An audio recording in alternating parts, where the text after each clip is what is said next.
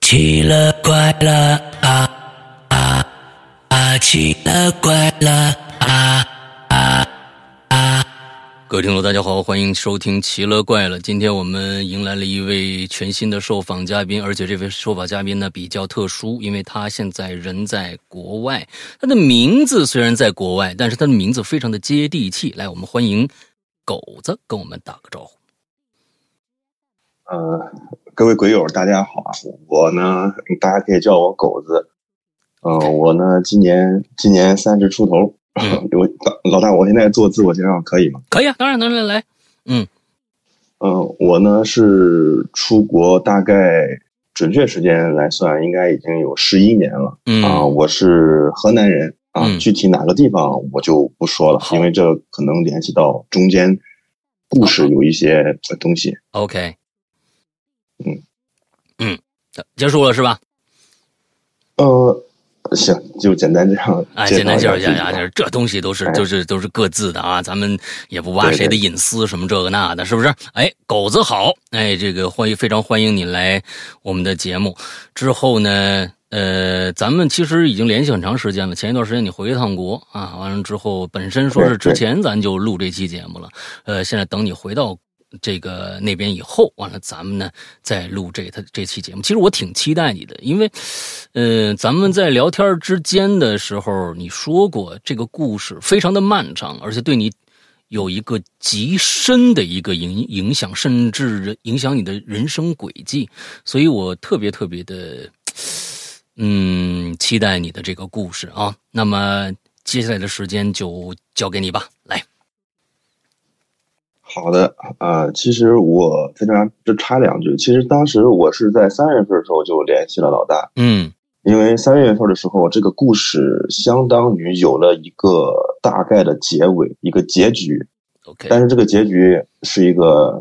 非常悲惨的结局。嗯，当时我也是得到这个听到这个故事以后，最后知道这个结局以后，也是整个人非常非常的难受和困惑。嗯呃，所以所以当时我就想把这个故事呃总结一下，但是就是前一段时间实在太忙了，然后中间加上前一段时间回国，嗯回来以后整理了一下思绪，就想今天晚上有机会把这个故事分享给大家。嗯，OK，好的，其非实常感谢其你的实这个分享嗯故事啊，感感谢老大，感谢老大。其实这个故事，呃，我不知道我是大概从一七还是一八年就开始听我们鬼友的，嗯呃，当然今天，呃，当然今天，呃，嗯我相信啊，在 B 站直播这个里面，肯定还有好多我的粉丝团，他们也来听这个故事。啊，当时，当时也是一位我的发小，一位好兄弟啊、我们一起出去旅游的时候，他把这个当时还叫《归隐人间》嘛，嗯然后分享了给我，然后我从那以后入坑以后就一直没断过，一直听。哦，是你的发小我也推荐给你的对他今啊天肯定在，刚今天才在是刚吧才还问我他在哪儿直播呢啊你要在的话就记着记着三连充电啊。啊，对对对，这是一个很重要的一个环节，嗯对对对，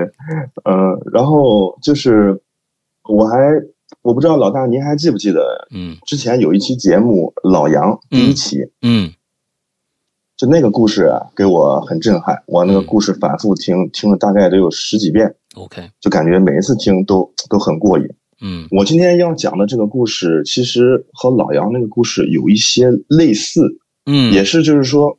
慢慢的把这个故事给通过一个个人，通过各种渠道把这个故事给拼凑起来，嗯最后得到了一个结果。 ，OK，嗯，主题主要也是说，感觉是个因果轮回。其实这个故事里面，像一类似于怪力乱神的，就神呀、鬼呀这些东西，其实并不多。嗯，嗯，那么我就开始好，开始这个故事的时候，第一点，我先要介绍一下我的家族背景，因为我的这个姓氏是很特别的一个姓氏。嗯嗯，是和古代的一个君王是一样的姓氏。然后呢，我们这个家族是相传就是一直传下来，就有一个手艺，就是帮人披挂哦，看相。哦，对，嗯，就是再早的时候，就是我太爷爷，那嗯我就可能无从得知了。但是从我爷爷开始，从我很小的时候，我爷爷就经常在家里面有人来找他，嗯说请他帮忙披挂呀、看相啊，或者真的出现了一些呃一些解决不了的事情啊，让我嗯爷爷过来帮忙解决一下。 OK，呃，我中我中间插两个很小的故事啊，很快，这两个嗯小故事就是我小时候有人找我爷爷来看卦，就是一个小女孩儿就像木了一样，像个嗯僵尸一样，就你让她往前她就往前，嗯，你让她往后就往后。然后呢，来找我爷爷看，我爷爷看完以后呢，就说他是在因为在农村嘛，那时候上厕所的时候有一只小动物，可能就是像黄皮子什么那些东西冲进来，直接撞到他身上，把他的魂儿给撞散了。哦，就就就类类似于这样吧，就是 OK 我爷爷他是做这些，等于说是，嗯，帮人就是有可以帮人驱散一些东西的那种。嗯然后后面呢，他就传把这些东西呢，慢慢的传给我爸，但是我爸，嗯，后来和他是完全的是两个分支，因为我爸就告诉我说，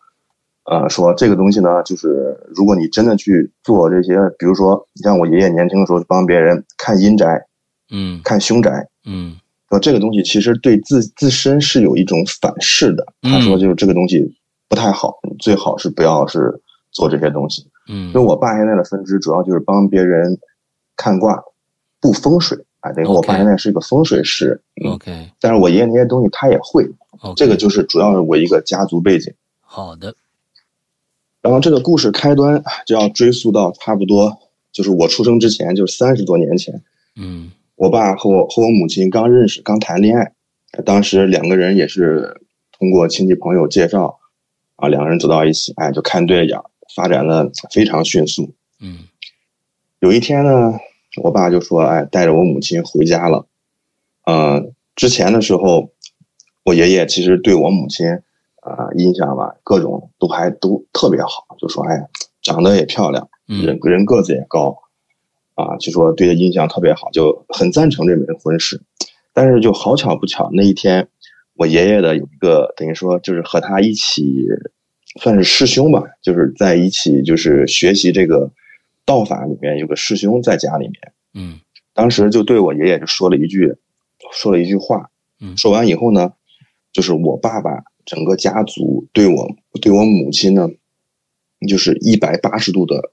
转弯，就这个态度啊开始排斥就是。对，就是开始就是特别特别严重的排斥，嗯以至于就是从我小时候到差不多上大学之前，嗯我的记忆中，我母亲永远都是啊，你爷爷奶奶是坏人，呃你姑姑和你大伯呢是坏人嗯啊，他们都不喜欢我啊，然后他们就是就是从小嘛就被我妈被我妈这样一直说一直说，嗯以至于以至于真的我就自己感觉啊好像是不是这事情就是真的，嗯但是这个我师兄说了一句，就是我爷爷这个师兄说了一句什么话呢？这个放到最后讲，先留个扣。嗯。然后后面就是我我我爸和我妈就结婚了。嗯结婚了以后，我当时不是和和老人住在一起嘛，因为当时就是和家里面关系闹得特别不好，嗯然后就被赶出来了，等于说是。哦他们两个被嗯被赶出来以后呢，就自己在外面租了房子，然后后面就有了我。嗯但是就在此期间，有有了我以后呢，就是我的母亲和父亲两个人，就是因为脾气特别相冲。因为我跟我我我爸的职业可以介绍一下，就是我爸是个刑警，就是脾气很火爆、雷厉风行的那种，也是当过兵、退伍军人。哦。哎，嗯刑警其实和看风水，还有整个你家族一直延续的这个这门手艺，其实有点相冲，哎，是不是啊？对，所以说我所以说我爸现在就说就就他看这个东西，现在就特别特别低调。嗯就是签，就是说，就是他的意思就是说，等必须等退休以后，这个东西才能，OK，才能做。嗯嗯嗯，就是就是现在的话，就是现在 对老大你这个分析特别到位。嗯然后呢，我妈妈也是那种非常非常要强的那种女强人。你包括今天就是在场听的，我有一些发小，他们他们之前见过我母亲，嗯都是那种就是哎特别干练的一个女强人。但是呢，由于我母亲家里面条件可能不太好，就是没办法给她创造一个足够良好的平台，所以我母亲一路就是发展啊，就是创业呀、干啥，就是这一路特别披荆斩棘，特别辛苦。嗯但是就是两个人的脾气就是一直这样冲着，就是大概冲到我到六七岁的时候，两个人就彻底不行了，就离婚了。哦哦，离婚以后呢，我就一直是跟着我的母亲，然后呢，我的母亲呢，就是小时候嘛，就管教我特别严厉，嗯就是其实你可以想象，就像那种电视剧里面那些剧情一样，嗯就是望子成龙啊，自己自己自己做到的东西，想让孩子也做到嗯。我小时候啊，就是比较非常非常叛逆，嗯贪玩儿嗯嗯，这就是，嗯，慢慢的就是，我就感觉是上初中的时候就走上了一些不好的道路啊，就吸，就是初中的时候就抽烟打架呀，像那种不良少年一样。嗯嗯但是呢，我想在这里呢，就特别感谢一下今天在听节目的我这些发小，嗯我真的是遇到了他们，他们就是虽然说都不算什么好孩子啊，但是最起码他们在他们身上学到了很多做人的道理，嗯就是为人还算是没什么毛病的。 ，OK，从我差不多是从初一开始就住校，一直到大学毕业就没有在家里面，因为因为你想我我母亲一边要照顾我，还有一边自己要创业，最后还要自己要发展，根本没那么多时间，所以说我就一直在外面漂泊这件事情。然后到差不多我上大学的时候，我是去了武汉，我在武汉上了大学， OK，在武汉，在武汉上完大学的时候，中间就差不多这个事情就慢慢开始发酵了。到大三的一年，呃，大三的时候有一年，突然我母亲给我打个电话，就说：“嗯，姥爷生病了。”说：“嗯，我当时电话里没说什么病，嗯，她说赶紧让我回去一趟。”然后我就连夜买了火车就回去了。嗯回去以后发现呢，其实是老人晚上起来的时候，冬天走路摔了一跤，摔了一跤，然后就就站不起来了。哎，然后当时就摔了一跤，还加上一点点的脑出血，然后最后就是半身不遂，就偏瘫了哎呦，嗯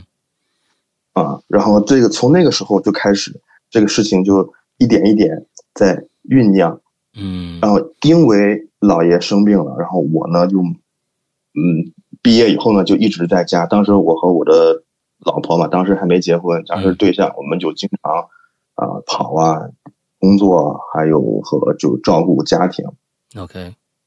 后面呢，后面呢就是这这段时间呢，就是我母亲呢发展的也比较好，也等于说也算是小有成就了嗯，然后也有钱，就说要哎想送我出国留学。这一开始的时候，我对我对出国这件事情还是比较抗拒的，因为我想的是家里也挺好的呀。我说我出国了，那对象怎么办呢？那不是嗯逼着要分手吗？嗯当时其实还不乐意。那最后呢，我妈就是一咬牙一跺脚，那你们两个一起去。哎等，于说就是直接把我们两个都送过来。嗯然后当时其实挺好的，然后呢，我就问我说我说你呢？后面我就问我母亲我说你后面有什么打算呢？我母亲就说现在这事业挺好的，以后呢我把这事业做好以后，你们在国外留学。等于说那个时候其实根本就没有想过说以后要留下来，其实就是说想镀个金，以后回去呢接班儿，嗯舒舒服服的，挺好的。哎，当时就是一直在憧憬这个东西，就感觉哎呀特别舒服啊。嗯你说以后回去了，家人把东西都铺好了，以后回去结婚，呃，家里也有房子，家庭条件也不差，挺好的。然后这个事情，这个时候就是发生了一件改变我后面人生的一件事情，就是我记得很清楚，在一四年的九月三十号，这个日子我一辈子都不会忘。嗯那天下午，我准备去打工，因为当时还在餐馆刷盘子嘛。然后突然你我是表姐在给我澳打洲了个电话呃餐馆刷盘子是吗？对对对对对 OK 当时在这边儿，当时的时候是呃研研究生的最后一个学期，还差四门课毕业。 OK，哎当时就是，然后，然后我表姐就突然打了个电话啊，嗯就是哭了稀里哗啦的，也说不成话了，就说什么说什么不行，人不行了，或者怎么怎么样了。我当时说说说怎么不行了？她说，我表姐就原话就说你妈出事了，人快不行了，哎呦，说让你赶赶紧买机票，说赶紧回来。我当时整个人就是像像一个炮弹一样就炸开了，就整个人完全裂开那种感觉。然后我得到电话的时候，大概是下午四点钟的时间，嗯然后我就买了当天晚上八点的机票就回了。嗯然后在一路在在这路上呢，就慢慢就是和家里面联系，就了解这个到底是怎么回事。当时就是就我母亲在单位里面突发脑出血，嗯，脑干出血，哎呦还不是脑出血，就嗯就脑干出血。然后当时我们我们那个城市里面两个很有名的主刀大夫，嗯就过去了。因为我妈是当时也是在一个事业单位里面算是一个头头，嗯当时局长啊、区长啊什么都去了。去了以后呢，就说那两个主刀大夫就说，我们现在开颅有五五开，一半儿人能下来，一半儿的话就人就下不了手术台。嗯如果人能下手术台的话，可能就是一个也是个偏瘫，就是可能走路会不利索，但是脑子什么都是清醒的。当时家里面人就乱作一团了，就让我拿主意。嗯然后呢，另外一个方案呢，就是说要保守治疗，就是说不用药就保守治疗，把人的命先保住。当时呢，其实我给家里面人的主意就是说，那一能开就开，一定要开颅，嗯，因为我知道我妈的性格，嗯你让她自己选，她百分之百也是选这个开颅，嗯拼一把。嗯，然后我就上了飞机，飞机大概飞了十几个小时，回去以后在中机场转机。等我到医院的时候，已经是第二天的凌晨。我发小开车把我从机场接到医院，嗯到了医院以后呢，就人已经在 ICU 里面了。我问他们，我说手术怎么样？然后我家里面人还有那些领导们就说是没有做手术，当时就采用了那种保守治疗。保守治因为疗，你想，嗯，因为你想，当时我也就是个二十三四岁，也是涉世未深，嗯根本就扛不住这这么大的事情。嗯然后呢，在那段期间呢，就是我经历了我人生中最痛苦的三个月，因为我母亲在 ICU 里面住了整整三个月。嗯你知道我们河南那个地方的医院，哎，我直说吧，就是可以说是全亚洲人就是接诊最接诊人流量最大的一个医院，大家去百度一下都知道是哪个医院了。嗯嗯在那个医院里面，ICU 门口是没有，就只有那种长椅的，嗯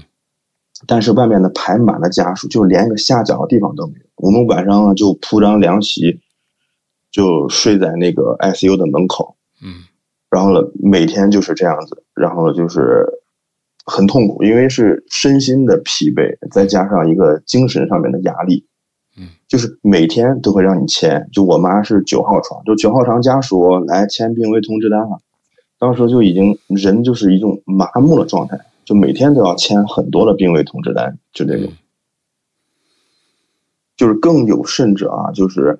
就是那些护士比我们更麻木，人家护士就比如说啊，就举个例子，人家就说就是十号床，你们的家属是直接推到太平间，还是你们自己拉走？就在走廊上就这样喊，嗯就你想那种，你想那种，是真的是很压抑。有一次我在医院里面乘电梯，那人刚去世就从里面推出来，嗯就在里面，就他就他的脚就顶着我的顶着我的屁股那种感觉，你知道就很说不出来那种感觉，就嗯哎。 ，OK，那三个月，然后后面呢，就是慢慢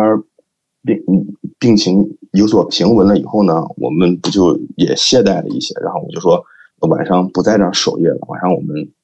回家回家里待一待，嗯我说回家里休息休息，我们白天再来。嗯哎，这个时候呢，就，哎，晚上的时候，我和我老婆就在家里面睡觉，大概有一点到两点左右的时候，这个时候我突然就醒了。嗯冬天，大冬天的时候，我就我就听见门口有声音，嗯就是像那种骨骼，就是骨骼掰断那种，就是咔咔咔就这种声音。嗯嗯然后我就我就一直盯着我们那个卧室的门口，因为卧室的门口是开着的。我就一直盯着这个门口，我说这是什么声音？怎么会有咔咔咔声音？当时我还推了我老婆一下，我说我推一下，她没推动。我我我我我可能感觉我说是不是睡的时间太沉了，嗯太累了，睡得太死了。然后这个时候呢，我就盯，我就躺在床上盯着盯着门口。我们那个屋子就是就是我睡的这一侧是靠着窗户的，但是我的床和窗户中间有一条很小的一个过道，就是人能下脚，人能人能从这一侧下床。嗯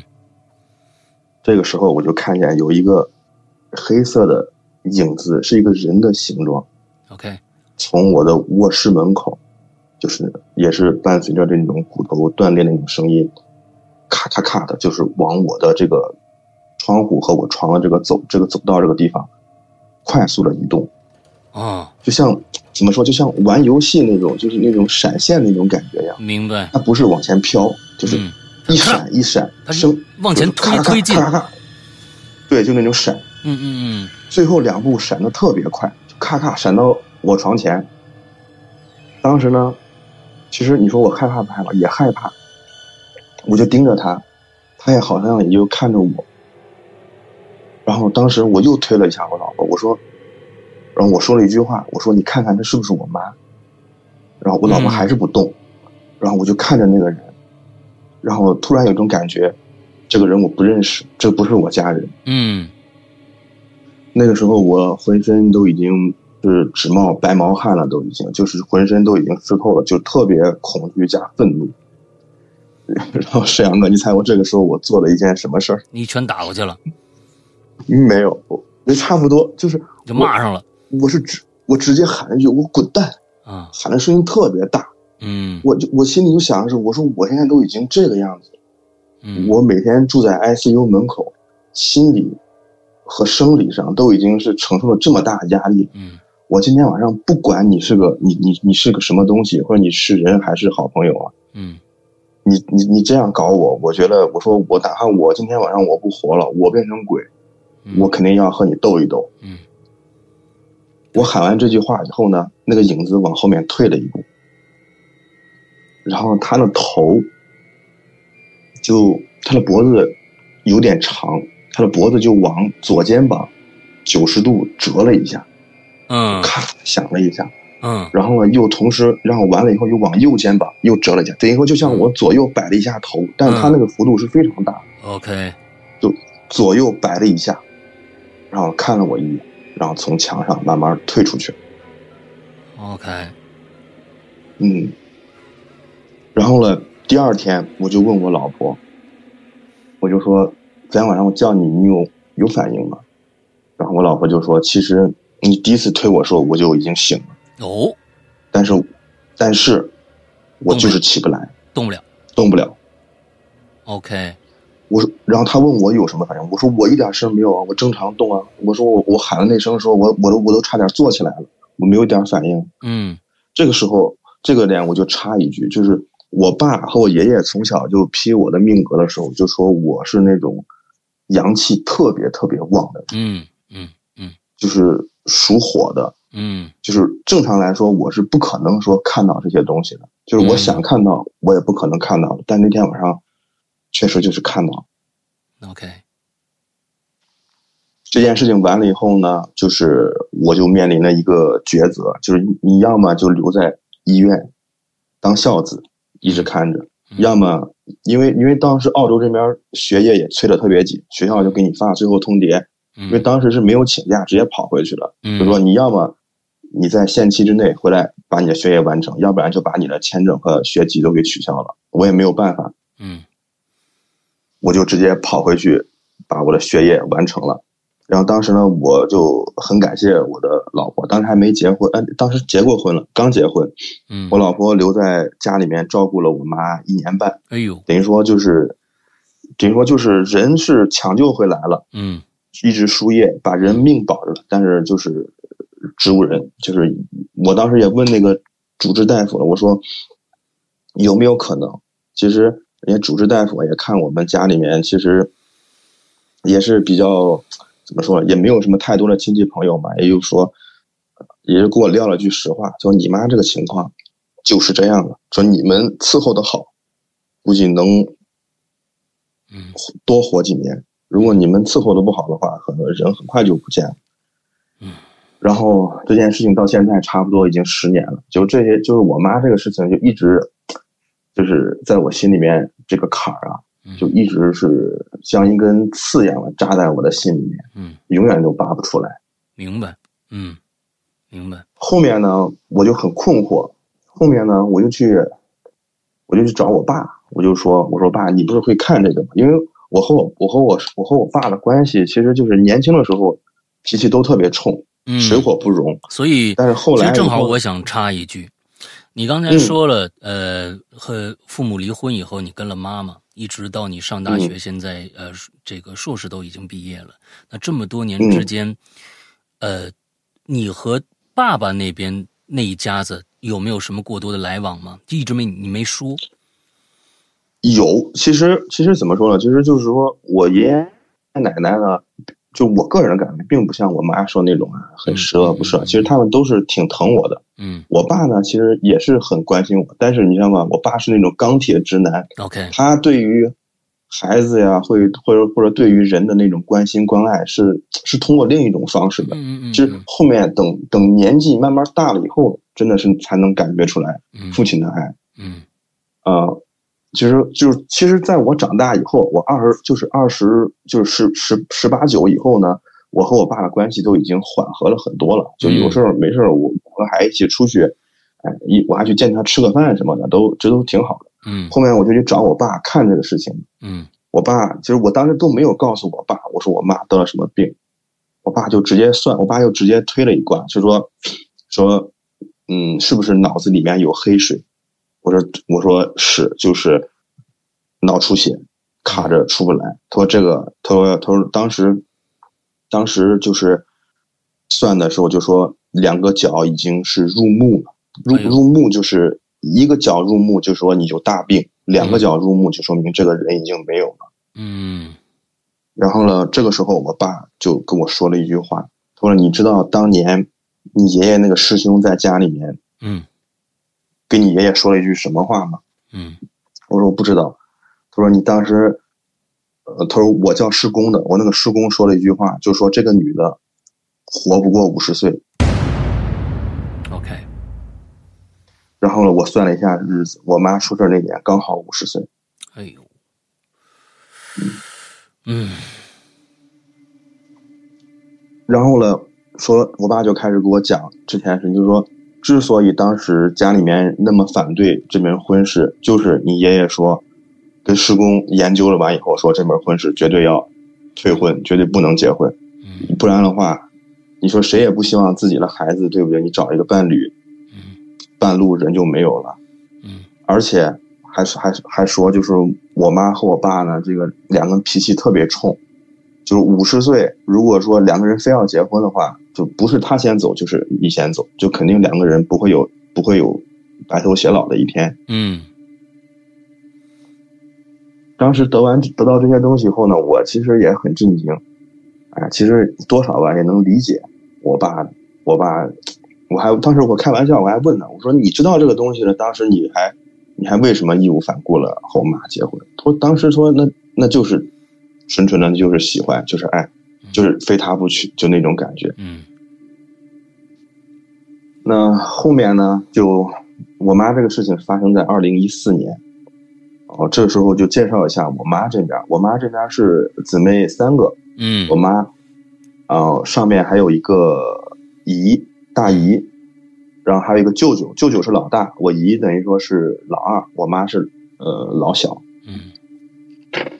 在二零一五年的时候呢，这个时候我姨家出出事儿了。我姨家以前是在我们在我们那个市里面是一个非常非常牛的一个一个家庭，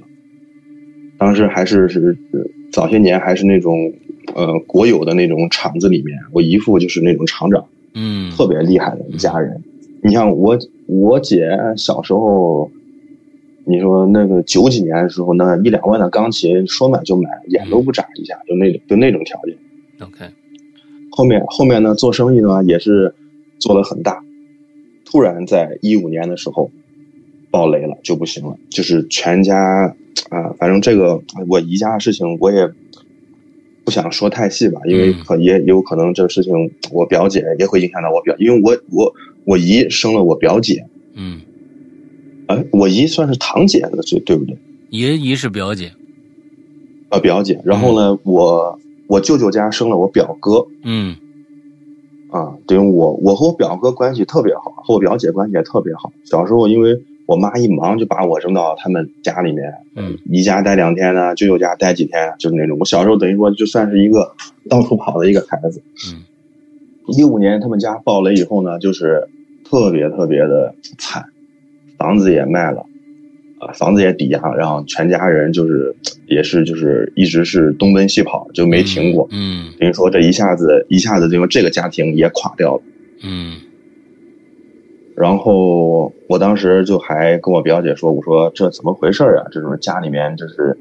就不得安生了。这这一四一五年，这咱们两个家庭都倒下了。刚说完这个，没几个月到一六年，我舅舅哎呦脑瘤去世。哎呦，我很诧异啊，因为我和我哥关系特特别好，我觉得我觉得这件事情为什么我哥没有告诉我？啊，但是就是因为我可能，我可能后面在国在外地上大学，再加上上完大学以后，在家里没待多长时间就出国了，就嗯慢慢的和我表哥这种关系就淡了一些。嗯那天早上突然就看见我表哥发了个朋友圈，说啊说老爸一路走好啊，你这辈子太辛苦了啊怎么样？我就当时家里的我事儿就都没跟就你聊过，就直接发了个朋友没圈，有你才知道的。对，就嗯爆炸了。嗯然后呢，然后我就赶紧给我哥打电话，我说这什么情况？他就他说就是前两个月突然查出来脑子里有一个恶性肿瘤，哎呦，就就两个月时间就人就走了，嗯非常非常的突然嗯啊。然后我我就不知道说什么了，我说这这你说这世上有这么邪门的事情吗？嗯一四一五一六年，三个家庭全部垮，全部垮掉，全部毁了，而且是那种毁得透透的那种，都是家里面的顶梁柱嗯没有了。唉然后中间有一次我回国，我就把这些事情就是呃告诉我爸了，我就我我真的很想知道这为什么，因为我爸其实他就跟我讲，他说我其实不想给你看这些这些东西。你但是从小是没有，其实没有受过这方面的教育的，是吗？对，就是因为我爸说我其实并不太有慧根，能学这个东西。但是我爸离婚以后，重组那个家庭里面生了个小弟弟，哎，他说那个小弟弟是可以继承这个东西，他有这个东西可以学嗯啊。所以我我我其实也不太想学这个东西。嗯嗯嗯然后我但是但这个事情就是没有办法，我就找我爸解惑，然后我爸就说，呃，这个可能是和我姥姥和姥爷，甚至他们的上一代有关系。嗯，就说他，然后他呢就说你当时也没说太透，然后他就给我点了一下，就说你赶紧，因为现在你家里面还有还有我哥，还有我堂哥，呃表哥，表哥就我舅舅家那个孩子，嗯我俩我俩从小一起长大，跟亲兄弟一样，我我堂我表哥比我大三岁，嗯说你赶紧联系他，说让他回家看一看你家的祖坟，就是就是我姥姥姥爷家的这块祖坟、嗯嗯，有有没有问题，哎呦，然后呢，我我我当时我当时就马不停蹄的就跑到了，就就我就跑过去，我跟我表哥中午还约他吃个饭，我说我说哥你赶紧回去看一看。我哥呢就是那种一老好人的性格，就性格非常随和那种。嗯他说哎啊没事儿啊这没关系的这个东西啊怎么怎么样的啊他说他说我有空我就回去看一下，就嘻嘻哈哈的这个事情就过了。嗯然后呢，然后后面呢，我我也就没再多说了嘛。但是就说这个事情，说白了，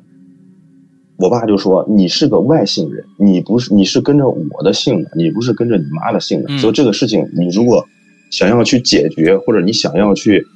寻找一个答案的话，必须你表哥去，没有其他人能代替。嗯，我说哦，我知道了。他说他说话说到了，事情做到了就行了，多了你就不你你就安安心心回去吧。嗯你就安安心心回澳洲吧，这面你也不用看。我说哦，我说行，我知道了。然后呢，中间，然后这是一一六年一六年的事情，嗯都差不多一八年的时候，一八年的时候我刚开始创业的时候，就是刚开始自己第一次做小生意的时候，哎，那时候还信心满满的时候，突然我表姐又给我打电话，就说，啊、姥姥不行了。嗯，姥姥，我说我姥姥去已经人已经去世了，我说我说怎么没有一点征兆呢？现在我说姥怎爷么呢这么快呢？老爷还现在还在吗？您您听我说，啊，我说这怎么回事？怎么没有任何征兆？他说因为因为我大姨家出了事以后呢，他们就他们其实就是各到处搬家，嗯嗯嗯，哎，其实我说白了就是他们欠了很多钱，就是一直在外面就是需要就是反正住所吧就很不固定，您懂的。嗯就那种感。然后姥姥嘛，也就跟着他们一起。他说：“其实他说看不出来，之前没有任何预兆。前一天还正常的自己上厕所、自己吃饭，还吃了两大碗面条嗯一晚上。嗯，早上起来人就没了，哎呦就等于说等于说就是暴毙、暴亡的那种，就没有 OK 任何征兆了。 ，OK，这太然后奇怪我就了就很奇怪，这个事情就非常奇怪。嗯嗯嗯，我说这不可能这样，我说我说你看家里面人从一四年从我妈开始，到我姥姥，这人就是一个一个一个的消失，没有任何征兆。嗯，然后我当时当时一八年就一八和一九年中间那个过年，我就放下所有东西，我就回去，我就我就说了，我一定要去看看我姥爷，嗯我说你看能不能去问出来一些一些东西。当时嗯，当时我表我表哥是把我姥爷送到了养老院，在养老院里面见到我姥爷了。嗯 OK，其实这里面我插一句啊，就是当时小，就是我是我对我姥爷有一种就是怎么说呢，就是一小时候就特别亲我姥爷，因为我姥爷是个厨师，做东西非常好吃。嗯但是就是自从他摔完以后呢，我就有莫名其妙的，就是有意无意的去疏疏远他。嗯，我小时候有一种错误的想法，就是感觉好像家里面这一切都是从姥爷摔倒那一下开始，后面发生这个事情。候啊，但但是我现在知道这个想法是错误的，这也不能怪老头儿。嗯然后中间这些年呢，说实话我很少去看他。然后那那一年回去以后，我就去问他，但是这个时候呢，老头儿已经完完全全糊涂了，他已经不认识我是谁了，也不认识我表哥是谁了。嗯然后我就去看，我就我就看了看他，然后我就又回来了，回来没有没有半年时间吧，然后呢，就我姥爷也去世了，在养老院里去世了，嗯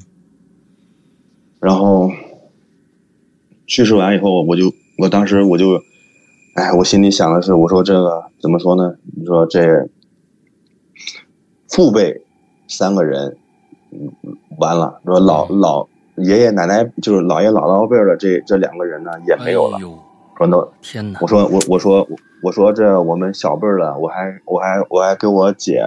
和我哥都说，我说那我们就好好加油，大家一起努力，把生活过好一点。嗯毕竟这都有孩子了嘛。我说你们两个都有，当时我还没孩子，我说你们两个都有孩子了，大家一起努力。嗯他说好。然后呢，这件事情再往下发展呢，到一九年的事情，到一九年的时候呢，就是，呃，因为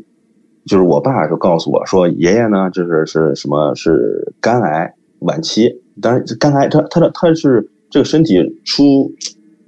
出问题就已经很很久很久嗯了，嗯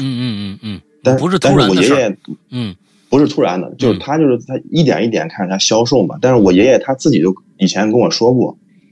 他说啊，他说我呢看了那些东西，我知道我有反噬我以后我要我以后要走的时候呢，我肯定会非常痛苦。嗯然后呢，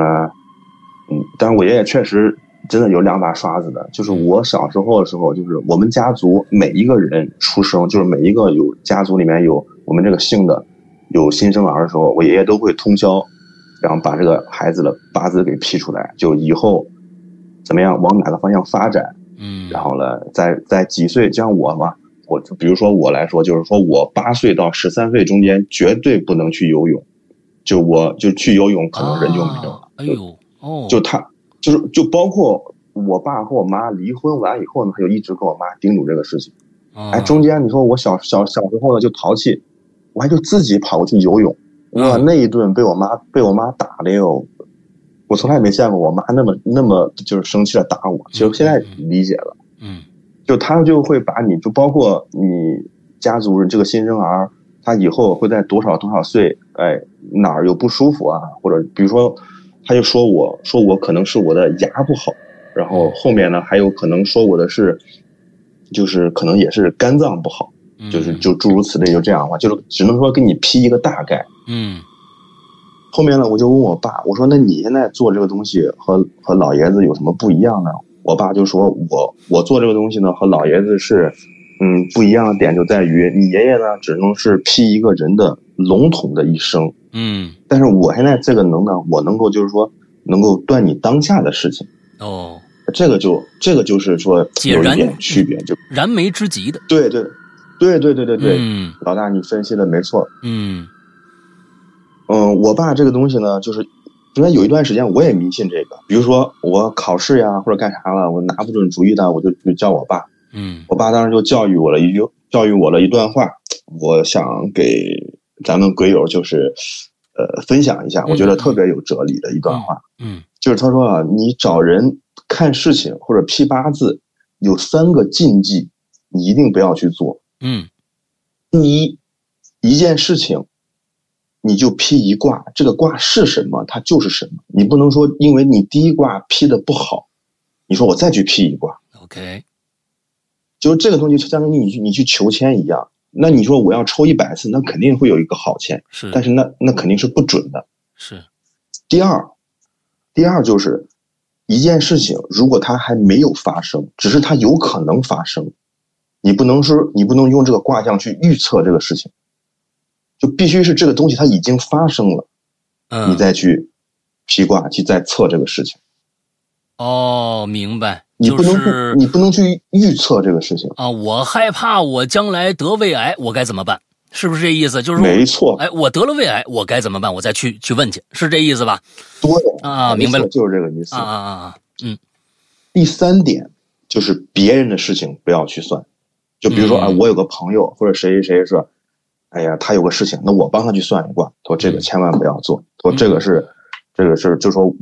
他说：“我告诉你的这三点禁忌，你一定要自己注意。就嗯包括今天在在直播间里听我直播的之前这个小伙伴，他也去找过我爸去看过，他也认识我爸。其实怎么说呢？你后面看看这些东西，其实还真的都是有道理的。嗯我爷爷去世了以后，我爷爷我爷爷就是后面生病到去世，就是反正就是也是很痛苦吧。最后在家里面走的人，老头儿瘦了就剩个七八十斤了吧，被折磨了也不成人样了。嗯然后呢，就是有一件很很诡异、很诡异的事情，就也不是说诡异吧，就很奇怪的事情。嗯老人家不有那种习惯呗，那种老式的日历，每天撕一张、撕一张、嗯撕一张，嗯对不对？嗯我爷爷走了那天，那个日历没有了，就是老头儿很早之前就把他那张日历给撕掉了。哎呦，我天哪！嗯嗯，都已经准确到这样的一个 程度了，连对日子都知道了。对，就是那天凌晨走了，然后了第二天就是人嗯办完事儿以后回去的时候再翻的时候，那那一页就没有了嗯啊、然后我爸爸，我爸呢就是说，哎，帮我爷爷就是呃选了一块儿呃风水宝地吧。嗯然后我爸这次回去还告诉我，就是说就是在那个时候，呃，你爷爷就是又因为因为是老家祖坟呢是在老家，嗯但是正常来说呢，老头儿爷爷没了以后呢，这个骨灰要迁回老家的坟。但是呢，但是我爸就说，老家的坟是这样子，老家的坟它只能说保你的后代平平安安的，但是不会有什么呃大的起色，就是在事业上啊，就是你你你家族人里面不会出现那种很有才华的人，很有出息的人。嗯所以我爸呢就坚决的把老头的坟给迁出来了，选了一块风水宝地。嗯，当时我爸就拿着罗盘，拿着卦，嗯找准了时间，找准了日子，就下。下完以后，从一九年到现在，我们全家就是我爸，就是说就是说我爸的意思就是说，每个人都有起色，嗯，就所有男性嘛，嗯我爸连升两级，我叔叔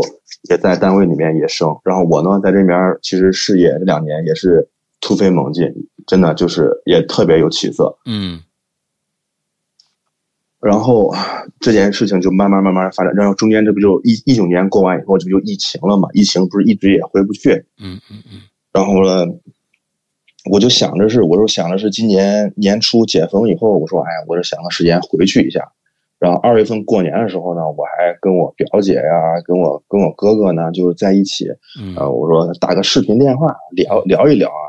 然后我还看见我看见看见我表哥，我还很我高这儿兴插啊。一句我说，啊，就是这么你说嗯多年过去了，你表哥一直没有回去看坟是吗？是的，您问到这个点子啊上真的是很关键。嗯我我我记得很清楚，说我一六年跟他说过这个事情，但嗯他就一直没有一直没有看过这个东西。 ，OK，然后呢，我就跟我表哥嘛聊天嘛，因为我我小时候和我表哥在一起玩儿，就是等于说是从小他带着我一起长大嘛。嗯那时候我和我表哥关关系感情特别特别好，嗯嗯，有时候像初上初中了时候，在学校里面闹事儿。要和别人打架呢，我哥还骑着自行车过来帮我，骑嗯骑十来公里过来帮我。哎嗯然后我过年的时候，我还跟我表哥说，我说，哎，我说我马上就能回去了，到时候，哎，我去找你玩啊，说，我就这好几年没见了，也挺想你们的。嗯。然后这是二月份的时候，到二月末的一天，又是我表姐给我打电话，你猜发生了什么事儿？我不敢猜了，你不敢猜了，我告诉你，嗯，我表哥在家里面暴亡去世了。我靠，这，嗯，我我我我觉得这个这个特别。特别特别像一个很深很深的一个什么诅咒一样，就是对，您您猜的没错，这个事情到最后我发掘出来就是这么回事儿。哦，我我我觉得它背后有一个极其黑暗的一个一一一个东西在后面笼罩着对啊！我天，我听了都很难受，因为这至亲的人呐，一个个的，一个个的，我天呐！哎，你你当你当接时着我说表姐当当时我表姐打电话也是哭了不成人形，我说我就问她怎么回事儿，她就说前一天出去吃饭回来，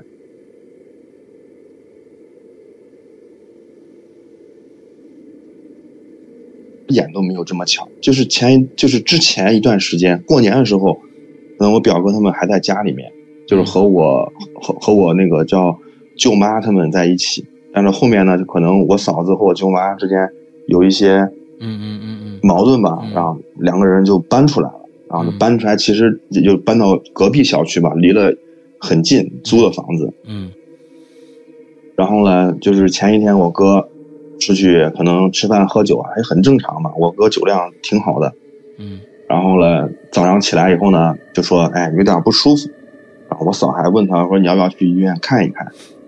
他说没事儿没事儿，自己还煮了点早饭自己吃，他说我吃完饭我睡一会儿就没事儿了，晚上还得上就是中午还得上班呢，然后呢。我嫂呢就带着孩子呢去上幼儿园了，然后呢中间呢还跟我表哥发了微信打了电话，都没有人回，然后我嫂就觉得不对劲，嗯正常来说，他中午是不回家的，然后那天中午专门跑回去，跑回去以后发现人都已经硬了。嗯，我靠，然后呢，我然后就是这这个事情就真的就没有办法没有办法理解了。我得到这个消息以后，我第一个反应是我心里极其极其的悲伤，就是悲伤到那种，哎，形容不出来那种感觉，就是很无力。我也我也很想回去，但是那个时候，你也知道，咱国内一直嗯要隔离干什么乱七八糟对对，也不是一时一一时半会儿能回得去。嗯然后我就我就赶紧张罗张罗张罗朋友干啥过去帮忙，嗯然后我就联系联系我姨，我姨吧那身体也已经垮掉了，这这些年这些事情都已经拖了拖拉拉拖着，嗯身体也不行了，也也是就是说人已经虚弱啊悲伤到极点了。嗯等他们事情办差不多了，然后呢，我就跟我姨打了个电话，我说，我说我之前跟我哥说过这个事情，让他去回家看看坟，嗯他说看了没有？我要确认这个事情。然后我姨就跟我说，她说其实今天呢，给你哥下葬，给你哥就是这个去殡仪馆火化完以后呢，老家那边人来了，因为我妈的那边老家，我从小到大我是没有回去过的嗯嗯啊。因为可能因为在城市里面生活时间久了嘛，你包括可能我像可能我妈回去的次数都很少，更别说我了。嗯因为和老家那帮人的关系可能也都不太认识，但是我姨他们以前在老家那边儿呃盖的有厂，嗯，就是那种以前以前最以前好的时候在那边儿有生意，和老家那边儿人联系的还是比较多。嗯老家有一个跟我老有一个人就跟我跟我姨说，他说姨，呃，你家的祖坟被掘了，这个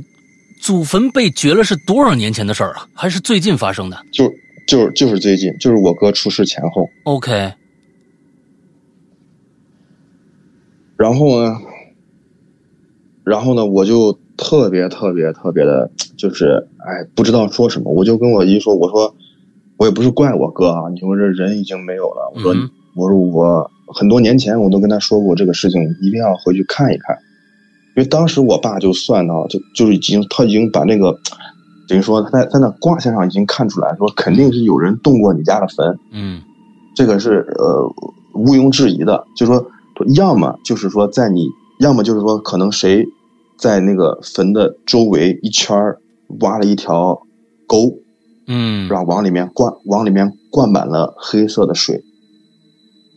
哇，这个黑色的水，这个黑色的水就会导致所有家族成员全部是脑子上出病。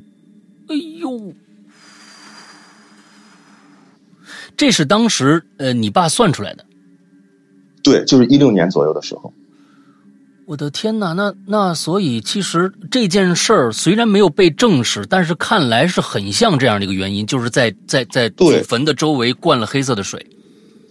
对，嗯，然后，然后呢，我就我就说，我说这个坟被掘了，那我说那我我就跟我姨说，我说我我赶紧，我说赶紧的凑点钱，把祖坟修缮一下，因为这个时候我跟大家解释一下，就是我姨说，就是我我妈妈就是我母亲家里面那边祖坟是这样子的，她不是说所有的人都埋在一个坟里面，她说这这一块地是你家的祖坟，嗯啊，你假如你你家是这个分支，就埋在这一块儿，然后嗯嗯等于说是这一片儿，嗯其他的坟都没事儿，就我家那个，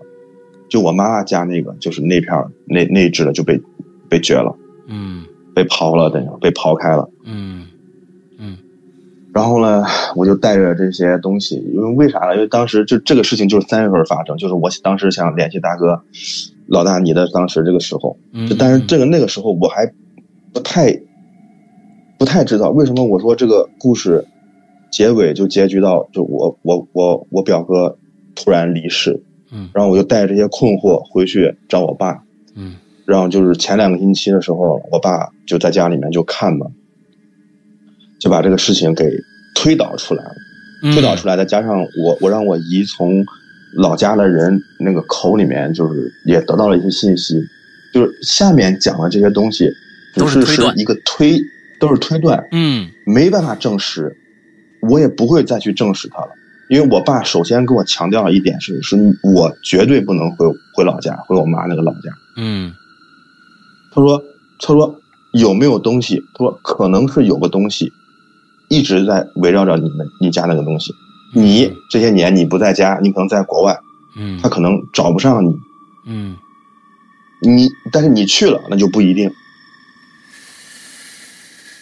因为为什么？因为我知道我当我表哥去世了以后，我第一个我第一反应是悲伤，第二反应就是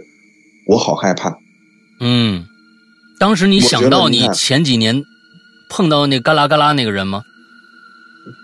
我有想到那个事情，我真的有想到那个事情。嗯然后我就很害怕，为什么？因为你想啊，母亲那一辈没有了，人没了，老人那一辈没了，现在是不是开始从我们这一辈开始，是的从，我们这一代人开始，是就真的很害怕。然后我就找我爸看这个事情，我爸就说：“你你不会有事儿，因为你是我们你你是外姓我这个姓，就是嗯你、我你是外姓，就是你和你表姐是外姓的，嗯不会有事。然后呢，我爸就开始就是认认真真的推导嘛，就是说你回去测吧，就是说现在之前一六年测的时候有黑水，在那个坟的坟的周围有黑水，现在呢肯定是在那个坟的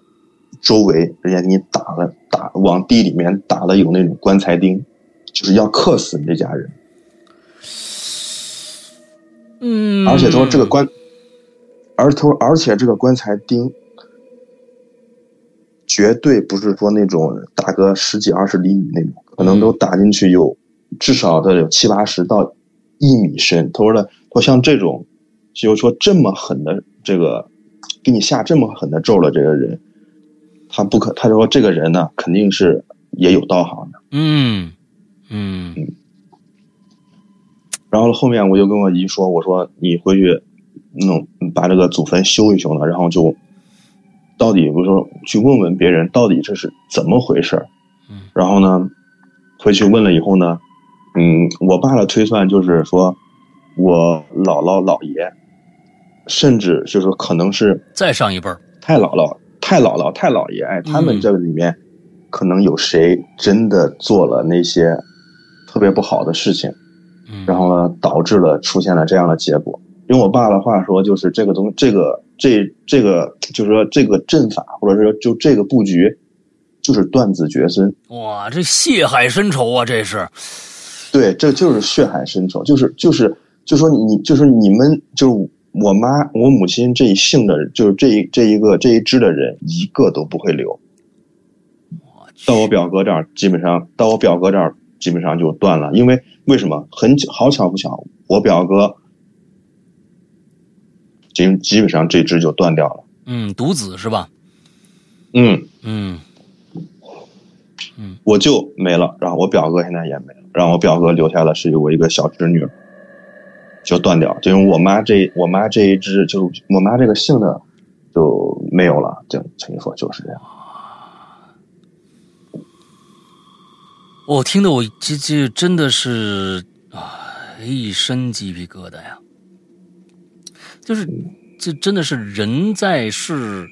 其实你你的你修行怎么样，你这一辈子干没干过坏事儿，其实有的时候可能也也不见得你就有好报啊，这事儿。对啊，然后后面呢，呃，后面就是老家的人反馈啊，就是意见，就是因为这个事情实在可能太久远了，你说要往上倒两辈儿的人，嗯就说是可能就是这个换下面事情就是完全就是推断，就是嗯可能是我姥爷或者是太姥爷，在那时候就是三几年四几年的时候，就是那个时候是在呃拉那个黄包车，嗯，就拉那个车的时候，可能就是说，因为他们都是在老家嘛，那时候都还没有出来，嗯可能就是说，好像是呃做过不好的事情。嗯听说啊，这只是听说，就是可能是好像说是，嗯、拐卖过别人家的孩子，嗯嗯，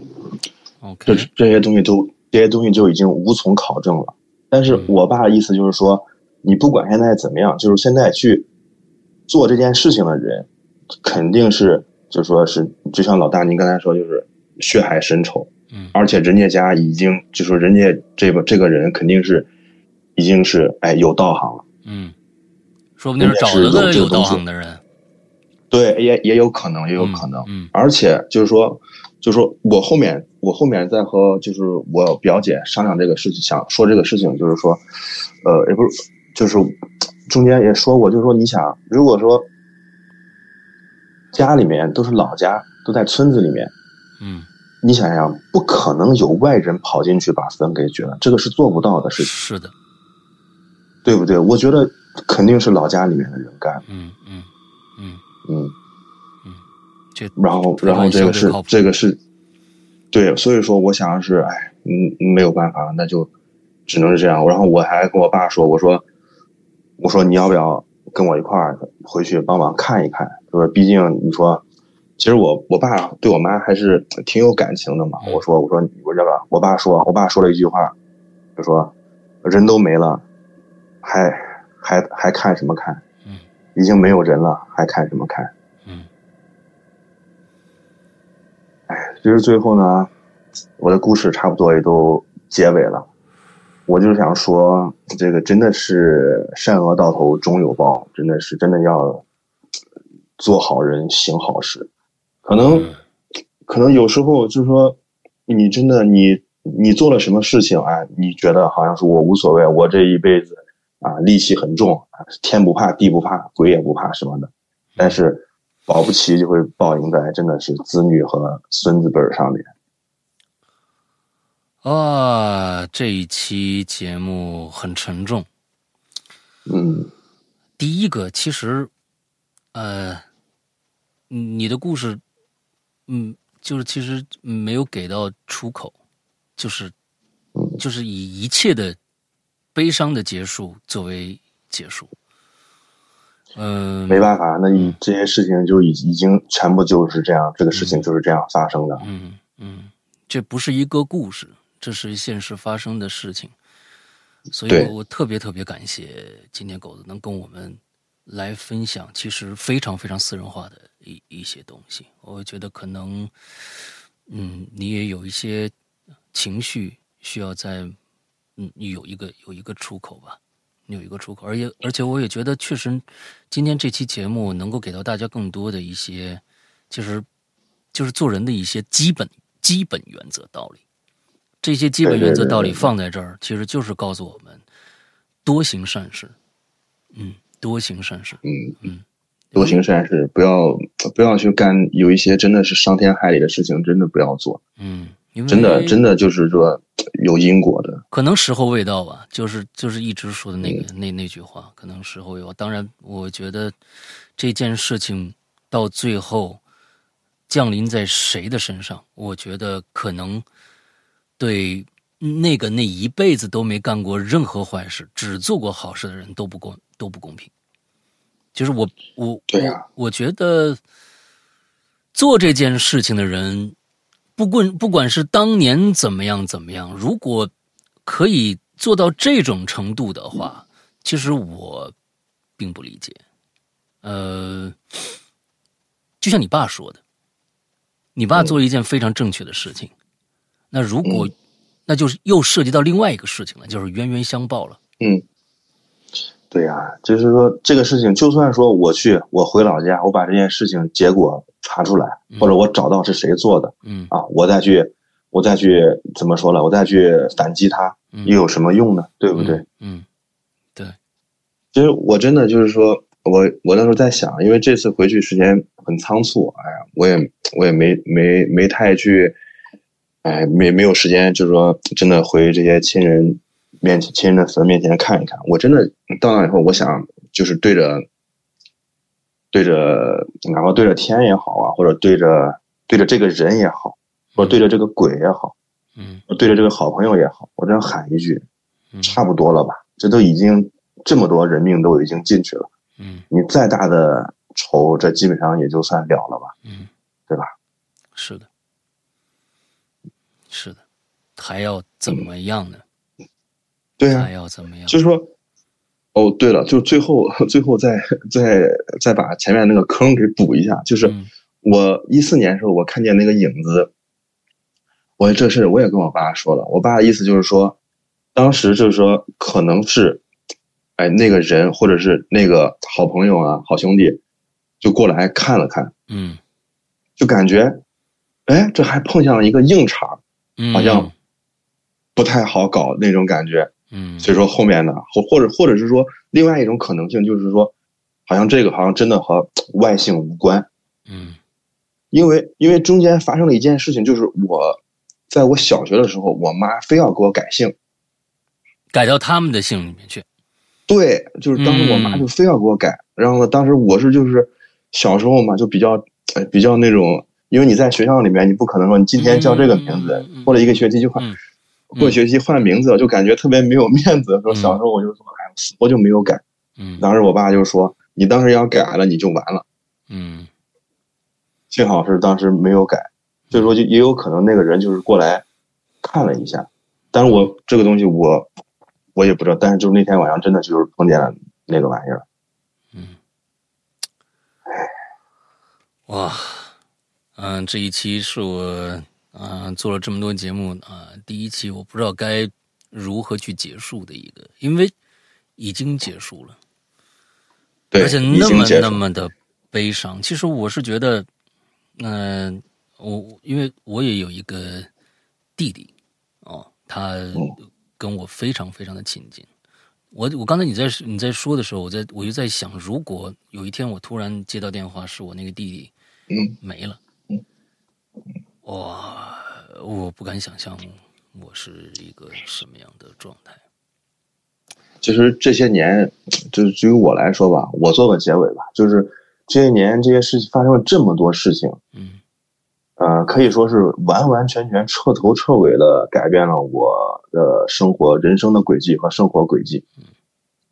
整个人这些年是一种非常非常麻木的状态。其实，你说一一个人漂泊在外，你说他肯定是有很重的那种思乡之情，想回家的。但是我现在我回家，我看谁呀、对呀、就是这种感觉。我经常在思考这些问题。其实怎么说呢？就这些事情全部发生完了以后呢，现在除了回去就是看看我爸，然后看看我那些好兄弟们，就是我那些发小们、那些哥们儿们，嗯再聚一聚。其实聚完以后，感觉其实也挺失落的，因为你毕竟有一半的亲人都已经没有了。嗯就是这种感觉。其实我觉得，我今天给大家分享这个故事呢，也不是说，哎，想让大家来怎么说呢，同情我或者怎么样。啊其实这件事情，我一个人现在已经非常非常释然了。我今天既然能过来把这个故事讲出来，就证明我已经完完全全的是放开了，嗯我是没事的，看看透了这个事情。嗯，但是我想说呢，就是说，想通过咱们这个奇了怪了这个平台呢，把这个故事讲给大家，也希望大家能有一些呃反思吧，就是说，真的不要去呃去害人呐、或者说不要做一些坏事，嗯要多行好事。 ，OK 嗯。今天非常感谢狗子带来这样的一个嗯这样的一个故事跟我们分享，我也我也非常想借着狗子最后的这这个话来跟大家说一下，呃，我们的节目啊，做了这么多的访谈的嘉宾了啊，我觉得共同的一个特点就是想跟大家说，嗯，就是这一这一件事情，这一人生在世，多行善事，少行恶事，这不光是对为了你，可能也是为了你的后代。呃，我觉得就是积德和缺德这件事情是有道理的。积的德不一定在在你的身上，缺的德也不一定在你的身上。总之，多积德吧。OK，那我们对今天的节目到这儿结束，祝大家这一周快乐开心，拜拜。感谢感谢大家。